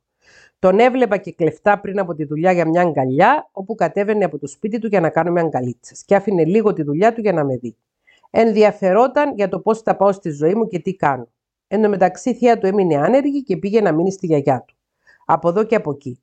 Τελικά η άλλη γιαγιά του, από τον πατέρα του μάλλον, θα του έδινε ένα άδειο διαμέρισμα που είχε να πάει να μείνει. Και αναρωτήθηκα εγώ. Θα είχε η γιαγιά μου εμένα ποτέ άδειο διαμέρισμα και πριν επιστρέψω στη χώρα δεν θα ήξερα ότι θα μπορούσε να μου το δώσει η γιαγιά μου, αν είναι δυνατόν. Ο άλλος είχε μπει στη διαδικασία να ψάχνει σπίτια. Τι επικοινωνία έχανε ως οικογένεια; Το ρώτησα μια μέρα αν έχει σχέση με τον πατέρα του. Μου είπε κοιτώντας απαθέστατα το προσπαθώ. Αλλά έβλεπα ότι βγαίνουν για παράδειγμα με το σόι της μάνας του και τον πατριό του και λέω μέσα μου άρα όλα καλά. Μία μέρα βγήκαν για φαγητό και τους κέρασε και του λέω μπράβο, τους κέρασες που επέστρεψες Ελλάδα. Και λέει και γι' αυτό, αλλά και επειδή εγώ είμαι το αλφαμέλ της οικογένειας.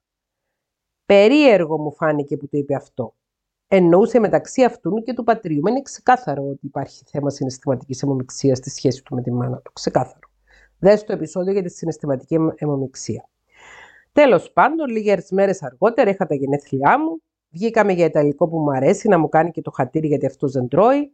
Μου έφερε μια θοδέσμη τεράστια στα αγαπημένα μου χρώματα με μια μικρή καρτούλα, ψυχρή στα λόγια, χρόνια πολλά, να τα εκατοστήσεις και ό,τι επιθυμείς, το όνομά του. Πήγαμε στο Ιταλικό και επειδή ήθελα να τον κεράσω λόγω γενεθλίου, μου είπε σίγουρα θα πληρώσεις, είσαι κοπέλα. Και του λέω στα δικά σου γενέθλια, που ήταν λίγες μέρες μετά, θα πάμε σε ένα άλλο καλό εστιατόριο που θέλουμε και θα πληρώσεις εσύ, του λέω. Και του λέω, Ε, σύντομα είναι, τι θα γίνει μέχρι τότε, και λέει ναι. Παράλληλα, στο τραπέζι άφησα να εννοηθεί ότι στο μέλλον έχω κάποια άλλα επαγγελματικά σχέδια, αλλά δεν χρειάζεται να τα αναφέρω.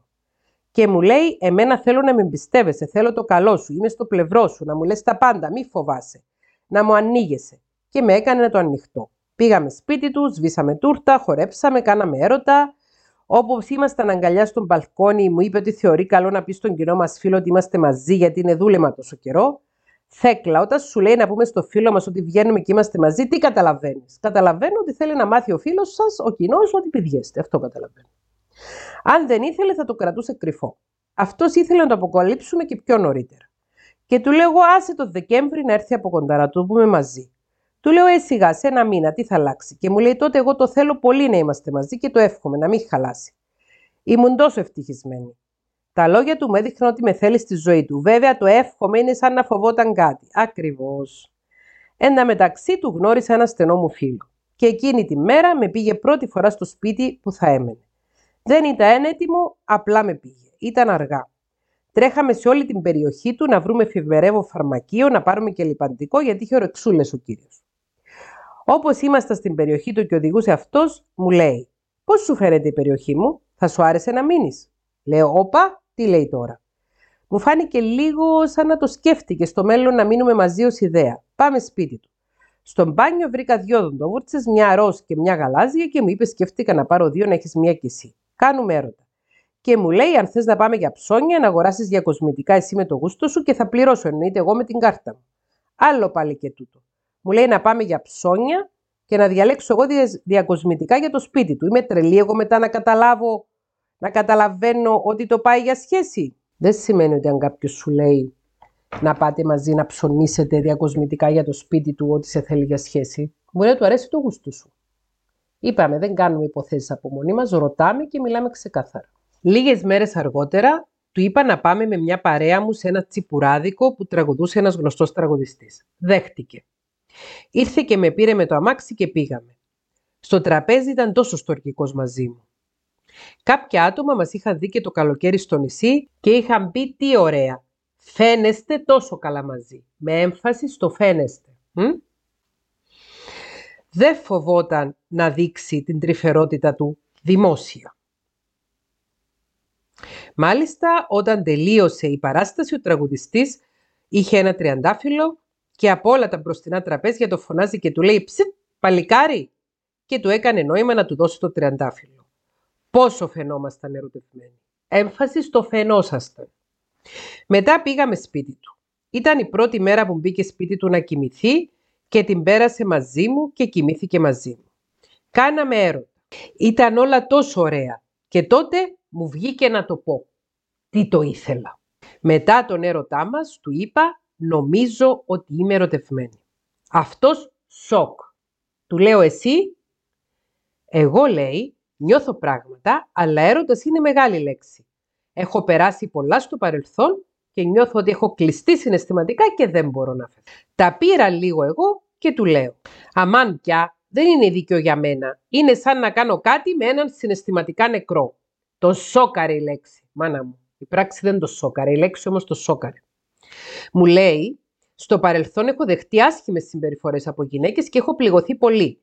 Και αυτό με έχει επηρεάσει. Του λέω, από εμένα έχεις παράπονο; Μου λέει όχι, ίσα ίσα εσύ είσαι γλυκιά και καλή.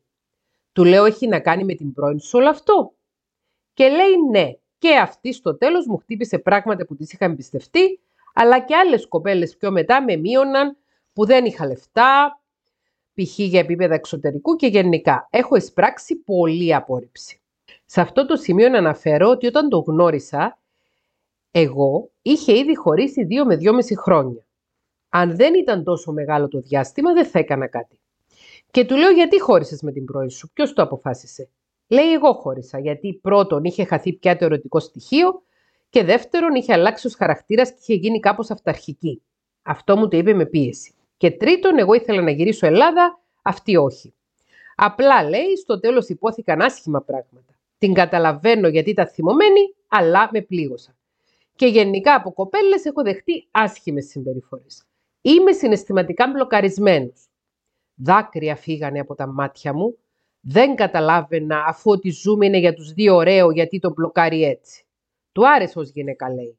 Άμα του άρεσα πραγματικά και δεν έλεγε ψέματα γιατί δεν αφινόταν; Όλοι οι γνωστοί μας, κακόβουλα, μου λέγανε σχόλια του τύπου «Πώς κάνεις σεξ μαζί του, με κουκούλα» και καλά επειδή δεν είναι τόσο ωραίος στο πρόσωπο με την αντικειμενική έννοια της ομορφιάς. Εμένα δεν με πείραζε.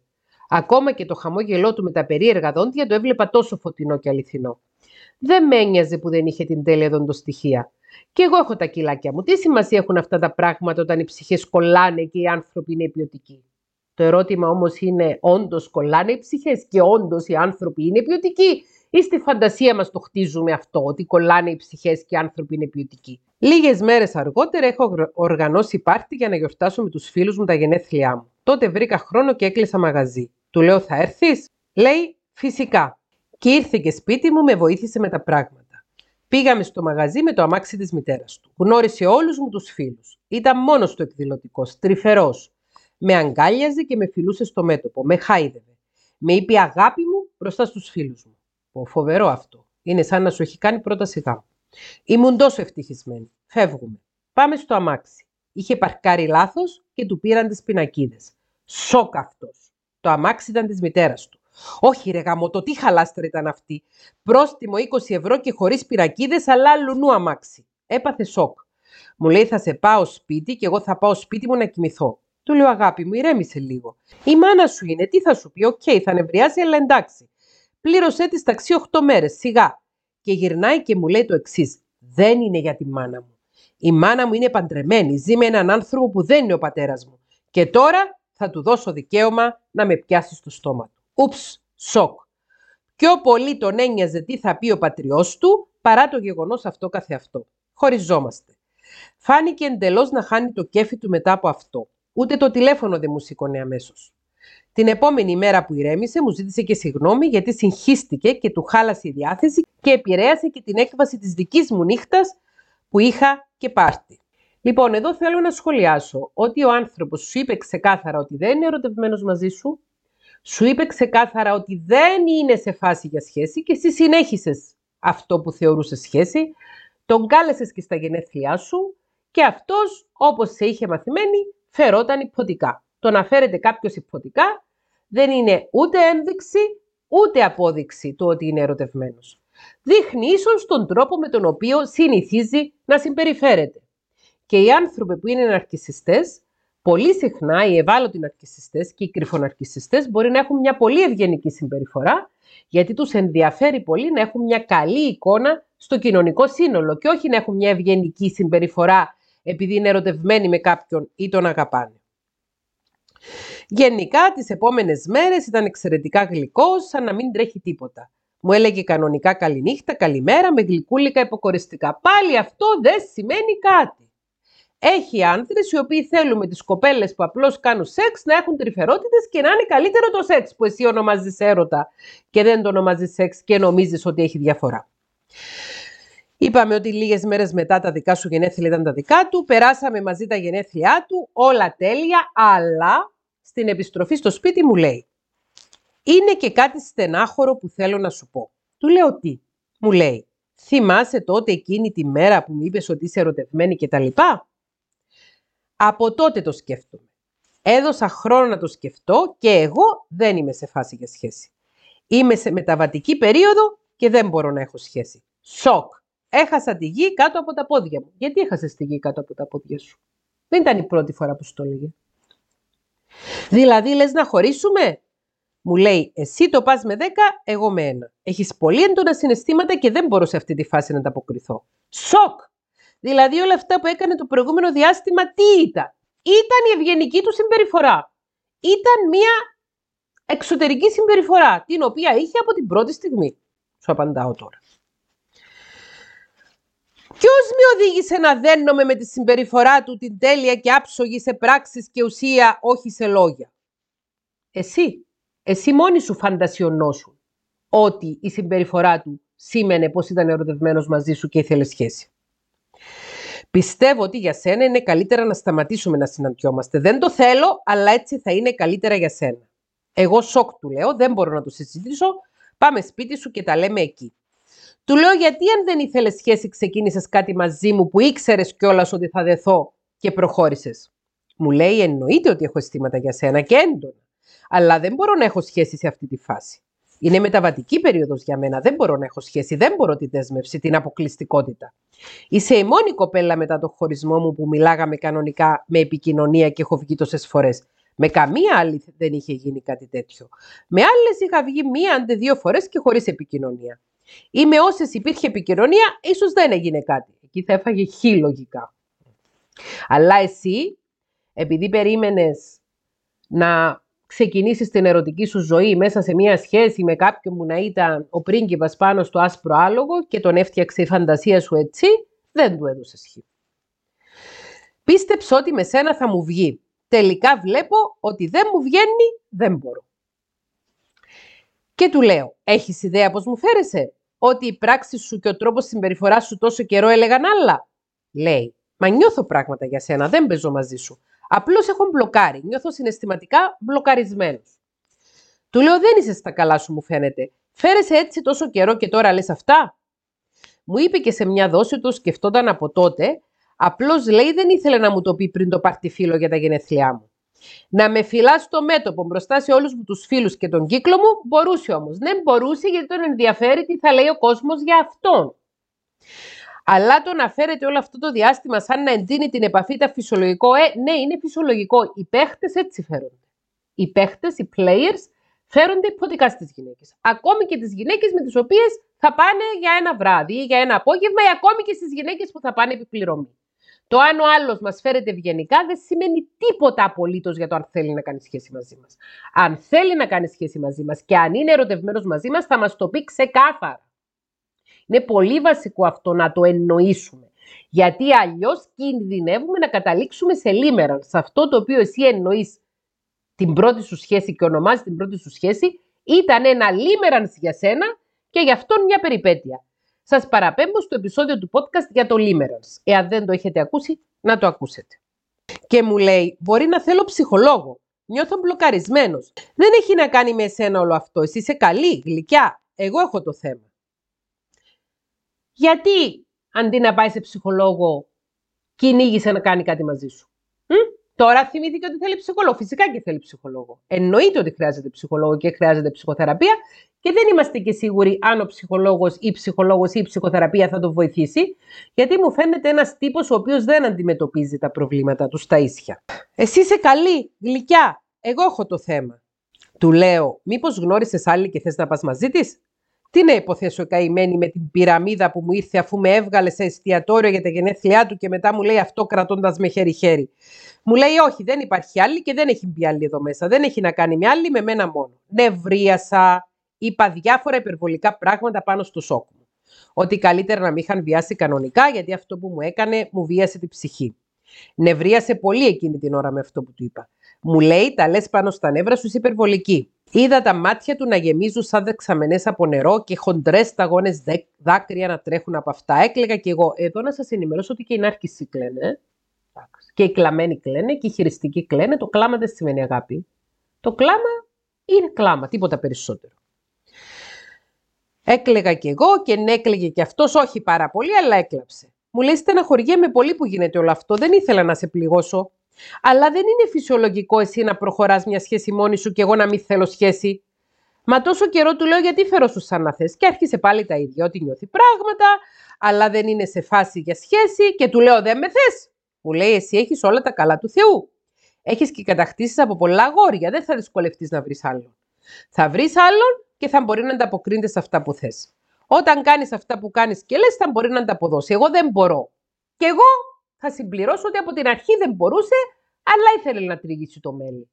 Και εσύ με την αφέλεια σου και με το λίμεραν σου, του άνοιξες τη λεωφόρο, όχι το δρόμο. Εσύ λες είμαι ερωτευμένη και εγώ δεν μπορώ να μην μπορώ να σου απαντήσω. Και όλο καταλήγαμε στον ίδιο φαύλο κύκλο.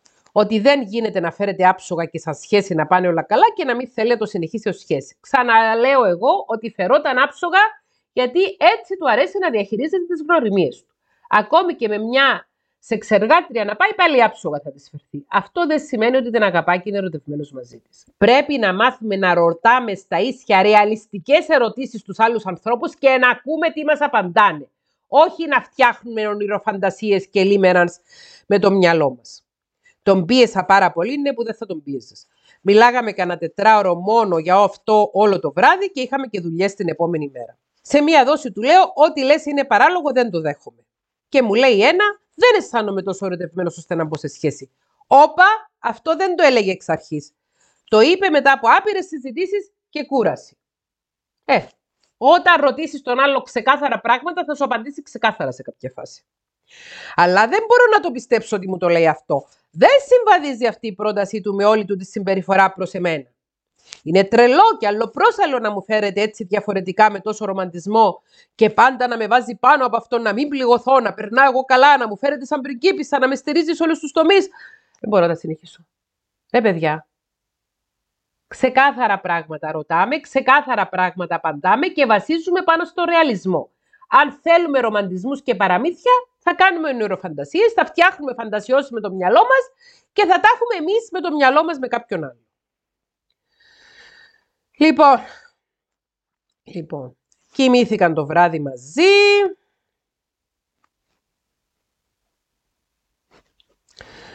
Σηκώθηκαν το άλλο πρωί. Του λέει αυτή σε κάποια φάση, τάδε, έχεις μια κοπέλα που σου αρέσει, επικοινωνείτε καλά, έχετε ωραία σεξουαλικά σημεία, τα βρίσκετε και τα πιστολιάζεις όλα. Το ξέρεις, μήπως να δώσουμε λίγο χρόνο; Και τον είδα εκείνη τη στιγμή να κοιτάει το ταβάνι και να λέει στο ταβάνι εαυτό του, Μήπως να δώσω κι άλλο χρόνο, ρε γαμότο. Να δώσω κι άλλο χρόνο. Εσύ φαντασιώθηκες ότι αυτό έλεγε. Μπορεί να στο ταβάνι να έλεγε Μα τα έχει πρίξει αυτή. Δεν καταλαβαίνει πώς δεν τη θέλω. Α, καλά, λέω, ρωτάει το ταβάνι. Του λέω: Δεν συναντιόνται συχνά άνθρωποι καλοί με όλα αυτά τα στοιχεία. Πού ξέρεις ότι αυτός είναι καλός; Το έχεις φτιάξει τη φαντασία σου ότι είναι καλός. Και λέει: Ένα δεν αρκεί να είναι καλοί άνθρωποι. Δηλαδή δεν ήταν ερωτευμένος μαζί μου και τα έκανε όλα αυτά. Ναι, δεν ήταν. Δεν ήταν. Ξεκάθαρα δεν ήταν. Και από τον τρόπο που σου μίλησε για την πρώην του, ακόμη μπορεί να είναι συμπημένο με την πρώην του. Που είπε η καημένη πάνω στα νεύρα της τα είπε. Αχ, μάλιστα. Όταν κοιμήθηκαν το βράδυ αγκαλιάστηκαν, ok. Okay. Το πρωί όμως εσύ είπες να αφήσεις εκεί το νεσεσέρ σου, σου είπε να το πάρεις, ο άνθρωπος ήταν ξεκάθαρος να χωρίσετε. Του λέω πριν φύγω από το σπίτι του χωρίζουμε, μου λέει όχι ας δώσουμε χρόνο, ε, θα εννοούσε αν πηδηχτούμε κι άλλη μια φορά δεν πειράζει. Πήγε στη δουλειά η κοπέλα, της έστειλε μήνυμα και τη ρωτούσε πώς είναι, του είπε αυτή ότι δεν ήταν καλά και αυτός της απάντησε πιο ψυχρά από τη συνήθως. Αυτή δεν κρατήθηκε, ήταν του τρελού λέει, ξέσπασε από τα μηνύματα το βράδυ εκείνης της μέρας, της ζήτησε συγγνώμη που έκανε κάτι ενώ δεν ήταν σε φάση για σχέση και ήταν σε μεταβατική περίοδο, ότι έχει αισθήματα, αυτή νευρίασε, του είπε κάλεσε με θέλω να σου πω, με το που το διάβασε την πήρε αμέσως η ώρα μία τη νύχτα, εγώ πιστεύω ότι σε έπαιρνε αμέσως γιατί δεν ήθελα να του χαλάσει την καλή του κοινωνική εικόνα προς τους άλλους. Και είχατε και κοινού γνωστούς. ΟΚ. Και σε πήρε τηλέφωνο, έλεγε να δούμε πώς θα είναι, αλλά δεν νομίζω να αλλάξει κάτι. Και εσύ, η κοπέλα δηλαδή, μετά από κάποιες μέρες συνειδητοποίησε την κατάσταση και δεν ήθελε να ξανασυναντηθεί μαζί του. Δεν του έστειλε ποτέ, ούτε αυτός όμως έστειλε να τι κάνεις. Έβλεπε όμως όλα μου τα stories. Λοιπόν, σταματήστε με αυτά τα stories. Δεν σημαίνει ότι όποιος βλέπει τα stories σας είναι ερωτευμένος μαζί σας ή όποια βλέπει τα stories σας είναι ερωτευμένη μαζί σας. Δεν σημαίνει τίποτα απολύτως να βλέπει άλλος τα stories μας. Λοιπόν, παραμονές Χριστουγέννου βγήκα για καφέ με τον κοινό μας φίλο που μας γνώρισε. Δεν ήξερε τίποτα, έτσι μου είπε. Μίλησαμε όντως για άσχετα στην αρχή και μου είπε από μόνος του ότι δεν βλέπει καλά τον πρώην μου. Φαίνεται ότι κάτι τον απασχολεί, είναι σαν να έχει κατάθλιψη κλπ. Φέρεται περίεργα. Και εγώ του είπα τι έγινε. Φάνηκε να πέφτει από τα σύννεφα. Δεν του είχε πει τίποτα άλλος, λέει. Του είπα την πάσα αλήθεια. Και τότε μου είπε ότι δεν είναι αγόρι που κάνει κάτι έτσι εύκολα χωρίς αισθήματα, αλλά μου λέει η προηγούμενη του σχέση ήταν κακοποιητική. Είχε δεχθεί, λέει, κακοποιητική συμπεριφορά. Τι εννοείς, του λέω. Μου λέει, θα σου πω κάποια πράγματα, αλλά μην του τα πεις. Ποτέ. Μου λέει ότι έχει δεχθεί πολύ άσχημες συμπεριφορές. Για παράδειγμα, ήταν άρρωστος ψινώντα τον πυρετό και η κοπέλα του του πέταξε το θερμόμετρο στα μούτρα. Ή του έλεγε: Εγώ βγάζω πιο πολλά λεφτά από εσένα και εσύ είσαι για τα βασικά. Δεν είσαι για πολλά πολλά και άλλα. Και θεωρεί ότι ίσως δεν το έχει ξεπεράσει αυτό. Μάλιστα, τώρα θυμήθηκε να μας τα πει. Όταν έριχνε πράσινο χαλί να το σπρώξει, καλά ήταν. Όταν πέταγες σποντούλε, πώς ταιριάζεται και λοιπά, δεν σκέφτηκε ότι ο άλλος δεν έχει ξεπεράσει ή έχει υπολείμματα από αυτά που έχει ζήσει. Και παρόλα αυτά έλεγε ας προχωρήσουν τα παιδιά. Ανεξαρτήτως που δεν ήξερε ότι πράγματι προχωρήσαμε. Τον είχα ρωτήσει και μου είπε σου ταιριάζει και λοιπά. Και αφού του είπα τι έγινε, μου είπε ένα, θα πω κι εγώ στον. Και σε σένα να προχωρήσατε μπροστά και να μην κοιτάξετε πίσω να φτιάξετε τη ζωή σας αφού δεν τα βρήκατε μεταξύ σας. Εκεί πώς λαμπάδιασα. Τι εννοείς δεν τα βρήκαμε, με είμαστε καλά; Έτσι απλώς δεν τα βρήκαμε; Ότι ο φίλος του μου φερόταν όμορφα και με έκανε, βοήθησε τέλος πάντων στο να δεθώ μαζί του ουσιαστικά; Ότι προχώρησε μαζί μου και μετά θυμήθηκε ότι δεν είναι σε φάση για σχέση; Ασχολία στο τέσπα. Φταίει κι εσύ. Φταίει κι εσύ γιατί δεν σου είπε ποτέ εγώ θέλω να κάνω σχέση μαζί σου και έλα να σε ξεπαρθενέψω γιατί εγώ θα κάνω σχέση μαζί σου όπως εσύ το θες. Του είπα να του μιλήσει και αν μάθει κάτι ενδιαφέρον, π.χ. αν παίζει κάτι άλλο, να μου το πει. Αφού μίλησαν, με πήρε τηλέφωνο. Μου λέει τα ίδια, μου είπε και ο πρώην. Δεν έχει κάποια άλλη, δεν παίζει κάτι, απλώς δεν είναι σε φάση για σχέση και συγκεκριμένα του είπε δεν πιστεύει πια στις σχέσεις. Του είπε επίσης ότι είναι καλό να βαδίσουμε χωριστές πορείες εγώ και αυτός. Ότι θέλει να είμαι ευτυχισμένη και χαρούμενη και ότι με χτιμά και με σέβεται πολύ ως άτομο και θέλει να είμαι καλά στη ζωή μου. Του λέει τι είχες για μένα, για την ίδια την κοπέλα, λέει ήμασταν μαζί. Του είπε επιπλέον σε κάποια δόση ότι δεν είχε συνηθίσει σε τέτοιες εκδηλώσεις αγάπης. Επίσης μου είπε ότι ενοχλήθηκε κάπως ότι δεν έστειλε ποτέ. Ναι, ο ναρκιστισμό του ενοχλήθηκε. Θέλει να τον τρέχεις ξοπίσω και αυτός να σου λέει όχι. Αυτό δεν σημαίνει αγάπη όμως. Του έδειξε μάλιστα το μήνυμα ότι αυτός έχει στείλει τελευταίο και ότι και καλά περίμενε από εμένα και τον άφησα έτσι. Και ότι μάλλον δεν θέλω επαφές και καλά κάνω ότι με καταλαβαίνει. Είναι και κατανοητικό το γλυκό μου. Αλλά ότι επειδή δεν έστειλα, λέει ότι δεν πρόκειται να στείλει. Είναι εγωιστής και παίρνει πολύ προσωπικά απαξιωτικά αυτά. Είναι κομπλεξικός του κερατά και ναρκιστή, αυτό είναι. Και ο φίλος μας με παρότρινε να στείλω εγώ. Μου είπε το μπαλάκι είναι σε σένα τώρα και φυσικά εσύ του έστειλες τα Χριστούγεννα. Του έστειλα χρόνια πολλά και καλά Χριστούγεννα. Ενώ ήταν online, Απάντησε μετά από πέντε ώρες, ψυχρά τυπικά. Του λέω πώς περνάς, μου απαντάει πάλι ψυχρά και μου λέει: Ελπίζω και εσύ να περνάς ωραία με τους δικούς σου. Μάλιστα. Μετά εγώ πήγα ταξίδι στο εξωτερικό. Αυτός πάλι δεν έβλεπε τίποτα επίτηδες από τα stories μου, είμαστε φίλοι κανονικά. Συγγνώμη, ρε παιδιά, ο κόσμος δεν κάνει τίποτα άλλο που το να βλέπεις stories. Σοβαρά τώρα.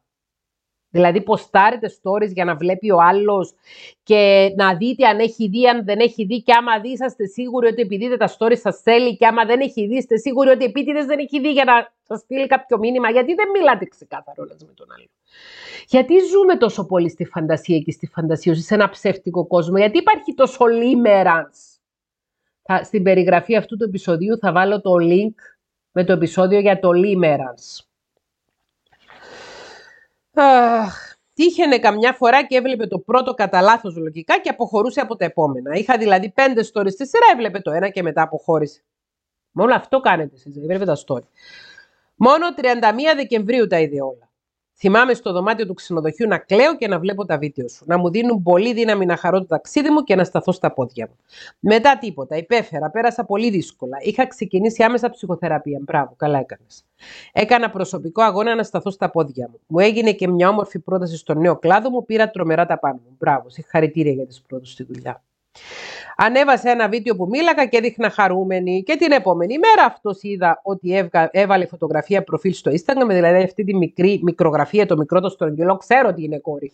Γενάρη μήνα, μια φωτογραφία που τον είχα βγάλει εγώ στο νησί μας. Άκρος καλοκαιρινή.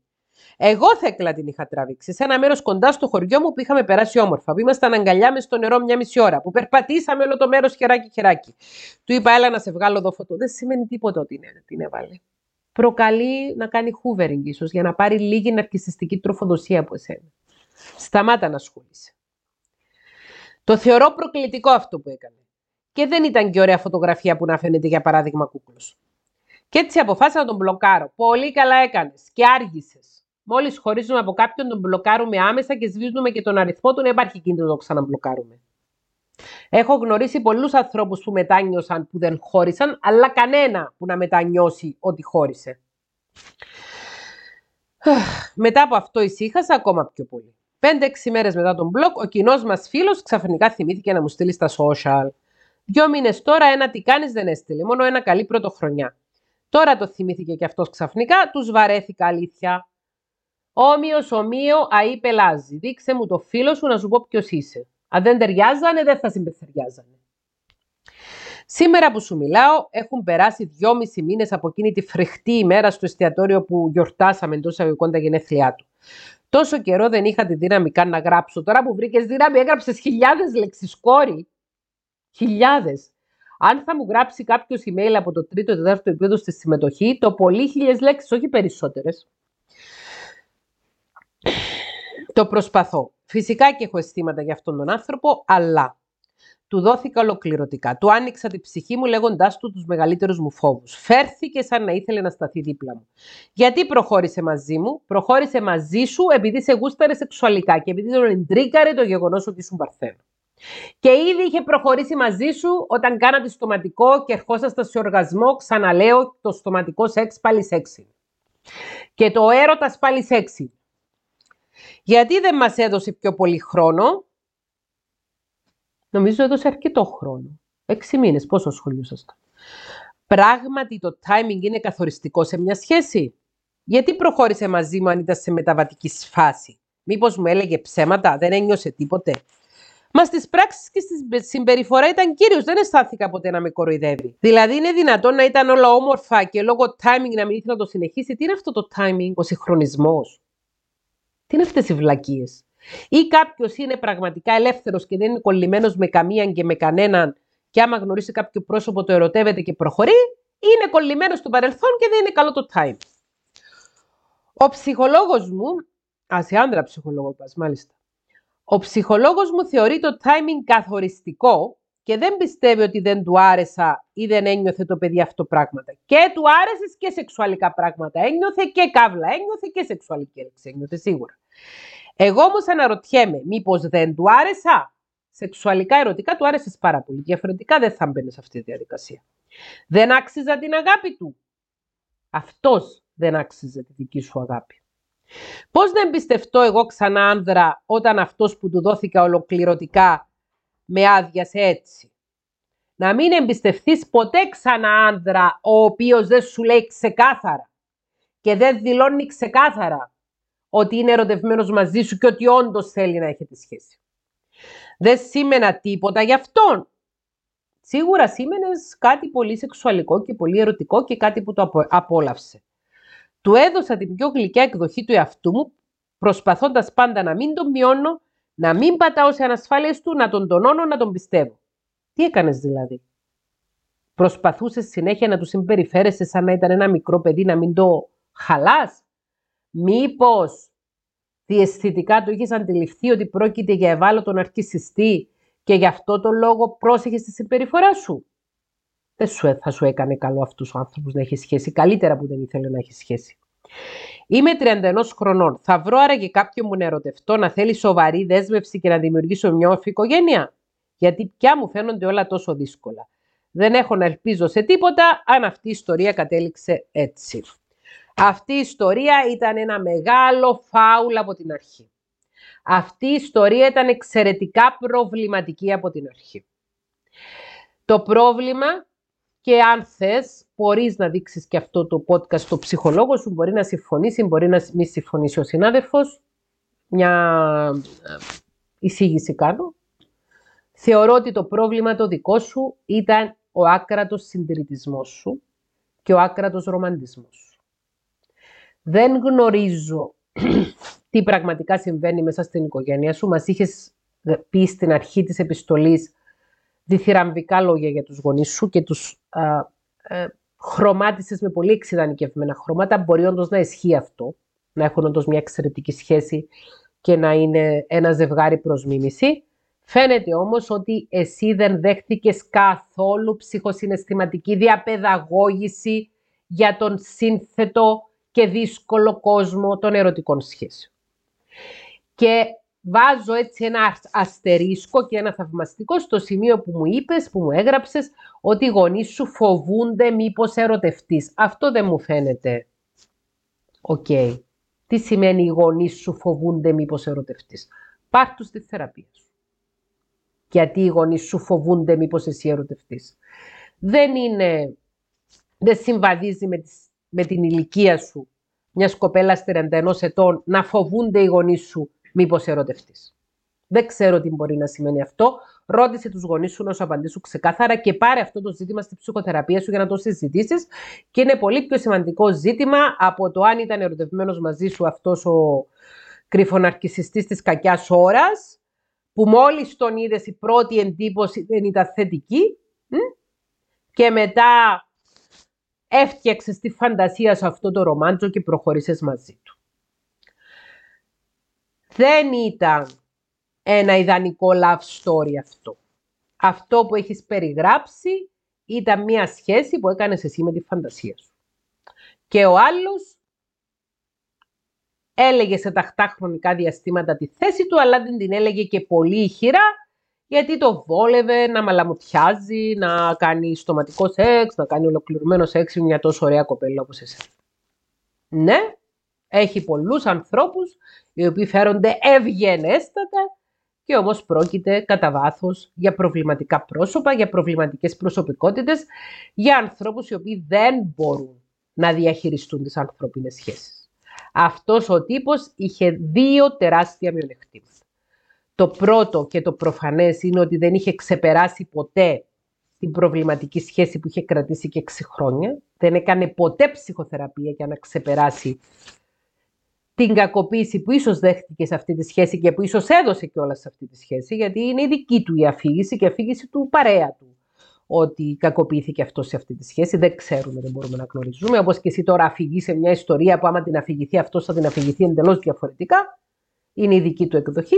Και το δεύτερο πολύ προβληματικό σημείο είναι το σημείο ότι έχει τόσα ζητήματα και θέματα με το γεγονός ότι η μάνα του ξαναπαντρεύτηκε και με τον πατριό του και όλα αυτά τα κομπλεξιλίκια και θα έχει να λέει για μένα ο άντρας της μάνας μου που δεν είναι πατέρας μου και έλεος δηλαδή 30 χρόνων άνθρωπος εν έτη 2023 που σου τα έλεγε αυτά έχει αυτές τις αντιλήψεις ότι χώρισε η μάνα του πριν 10 χρόνια και επειδή ξαναπαντρεύτηκε έχει αυτά τα ζητήματα. Ο άνθρωπος αυτός έχει κομπλεξιλίκια, έχει μισογενισμό ο οποίος έχει φανεί ξεκάθαρα. Ξεκάθαρα έχει φανεί μισογενισμός του. Εσύ όμως φιλενάδα χρειάζεσαι άμεσα ψυχοσυναισθηματική διαπαιδαγώγηση, ψυχοσυναισθηματική σεξουαλική διαπαιδαγώγηση, σου προτείνω να παρακολουθήσεις όλα τα επεισόδια του The Sex Ed Series, τα επεισόδια για την ψυχοσυναισθηματική σεξουαλική διαπαιδαγώγηση και θα βάλω και το σύνδεσμο με το επεισόδιο του podcast για το Limerence, γιατί περί Limerence πρόκειται. Θέλω να τα πάρεις αυτά στη θεραπεία σου. Και αυτό που σου συμφέρει να κάνεις στη θεραπεία σου είναι να ασχολείσαι με το πώς λειτουργήσες εσύ, με το τι λάθη έκανες εσύ, παρά με το αν ήταν καλό το timing και ήταν κακό το timing και δεν ξέρω εγώ τι άλλο. Και στη θεραπεία σου να συζητήσεις και τα περί παρενόχλησης, γιατί όπως σου είπα και προηγουμένως, δεν είναι η διείσδυση και ο βιασμός ο σωματικός που προκαλεί το ψυχικό τραύμα στην παρενόχληση και μόνο με λόγια και κινήσεις και χειρονομίες μπορεί να προκληθεί βαθύτατο ψυχικό τραύμα. Δεν ήταν σχέση αυτό που είχες. Δεν ήταν love story αυτό που είχες. Love story ήταν. Και ούτε καν λυπάται ο το μόνο πράγμα για το οποίο λυπάται είναι ότι χάλασε η καλή του κοινωνική εικόνα, εάν χάλασε. Γι' αυτό τον λόγο όταν πηγαίνατε έξω, σαν κάλιαζε, σε φιλούς, ήταν στοργικός, μπροστά στους γείτονες σου, μπροστά στους συγγενείς σου, γιατί έδινε μια καλή κοινωνική εικόνα. Και όσα μου έχεις γράψει μέσα σε παρενθέσεις για το πώς διαχειρίστηκε τη δουλειά του και τη σχέση του με αφεντικό του, επίσης δείχνουν έναν τύπο με ναρκισισμό. Εντάξει, το πέμπτο επεισόδιο του podcast είναι αυτό το οποίο αναφέρεται στον αρκισισμό. Αν θυμηθώ θα το βάλω και αυτό ως σύνδεσμο στην περιγραφή αυτού του βίντεο. Στα σχόλια θα ήθελα πολύ, εάν ταυτίζεστε, να μου γράψετε για παρόμοια συμβάντα, στα οποία τα φτιάξατε μόνες σας ή μόνοι σας με έναν άλλον άνθρωπο, με τον οποίο μπορεί να κάνατε σεξ, μπορεί να είχατε ερωτικές περιπτύξεις, αλλά ο άλλος να το ξεκαθάριζε ότι δεν είναι σχέση και εσείς να φτιάχνετε σχέση στο μυαλό σας. Όχι φανταστική, φαντασιακή. Η οποία δεν έχει φανταστικά αποτελέσματα, έχει πληγωτικά αποτελέσματα. Εάν τα βρεις με τον εαυτό σου και αν οριμάσεις ψυχοσυναισθηματικά, βεβαίως μπορείς να κάνεις μια υγιή σχέση, βεβαίως μπορείς να, να μπεις σε μια σχέση που να οδηγήσει σε γάμο και οικογένεια, αλλά αυτή τη στιγμή είσαι τρομερά ανώριμη. Ψυχοσυναισθηματικά είσαι φούλα ανώριμη. Χρειάζεται να οριμάσεις και η ψυχοθεραπεία και οι συναντήσεις που κάνουμε στο τέταρτο επίπεδο, στη συμμετοχή που κάνουμε κάθε Τετάρτη βράδυ, ένα-δύο ώρο στο Zoom με τις κοπέλες στη συμμετοχή, θα σε βοηθήσουν πολύ στο να οριμάσεις ψυχοσυναισθηματικά. Η πραγματική ζωή είναι ρεαλιστική και έχει ρεαλιστικές δυσκολίες. Δεν είναι παραμυθένια. Συγγνώμη που ήμουν αυστηρή. Το κάνω με αγάπη. Γεια.